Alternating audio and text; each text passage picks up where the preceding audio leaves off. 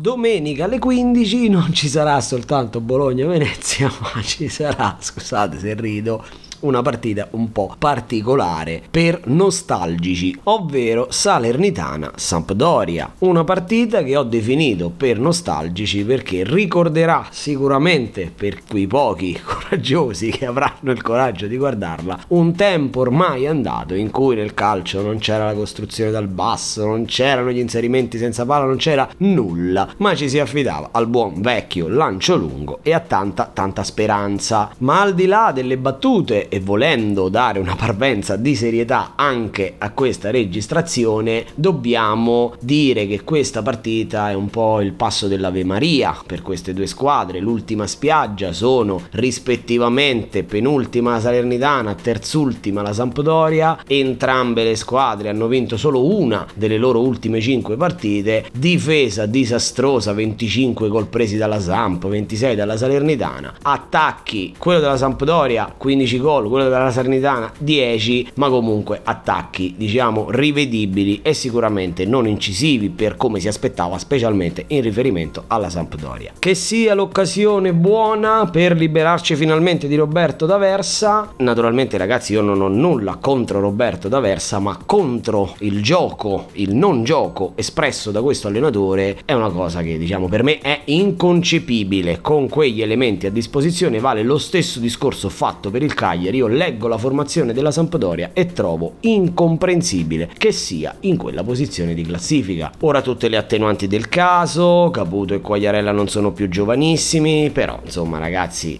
si paga la assenza per infortunio di Damsgaard che probabilmente non rientrerà neanche in questa partita, però ragazzi è davvero davvero una partita pericolosissima per la Sampdoria, per la Salernitana e anche per noi fantallenatori, tant'è che farei volentieri ieri a meno di fare dei nomi per questa partita. Dunque, il canovaccio della partita io credo che sia quasi, quasi prevedibile. La Salernitana ha dimostrato finora di tendere a chiudersi con un po' tutte le squadre e cercare di colpire con il buon vecchio contropiede. La Sampdoria concede tanto, per assurdo ha reso meglio, a parte nella partita con il Napoli, ma ha fatto più bella figura contro squadre un po' più blasonate come Inter e Juventus, però sicuramente la Sampdoria che sulla carta è superiore ci dovrà mettere qualcosa di più per portare a casa qualcosa, scusate il gioco di parole, dallo stadio Arechi. Stadio Arechi che fra l'altro è stato scenario per una squadra ligure della prima vittoria della Salernitana che sconfisse il Genoa in casa, adesso arriva la Sampdoria. Io onestamente non lo so, però potremmo aspettarci qualche sorpresa da questa partita. Io che come vi ho detto eviterei volentieri anche di far disputare questa partita assegnandone l'esito a tavolino devo comunque darvi dei nomi perché la partita mio malgrado si giocherà domenica alle 3 parto col calciatore sconsigliato che gioca nella Sampdoria e si chiama Omar Colley. È un calciatore che potrebbe trarre in inganno un po' di fantallenatori che potrebbero considerare questa partita scontata e schierarlo senza remore. Io vi dico ragazzi attenzione perché il difensore è un valido difensore è un buon elemento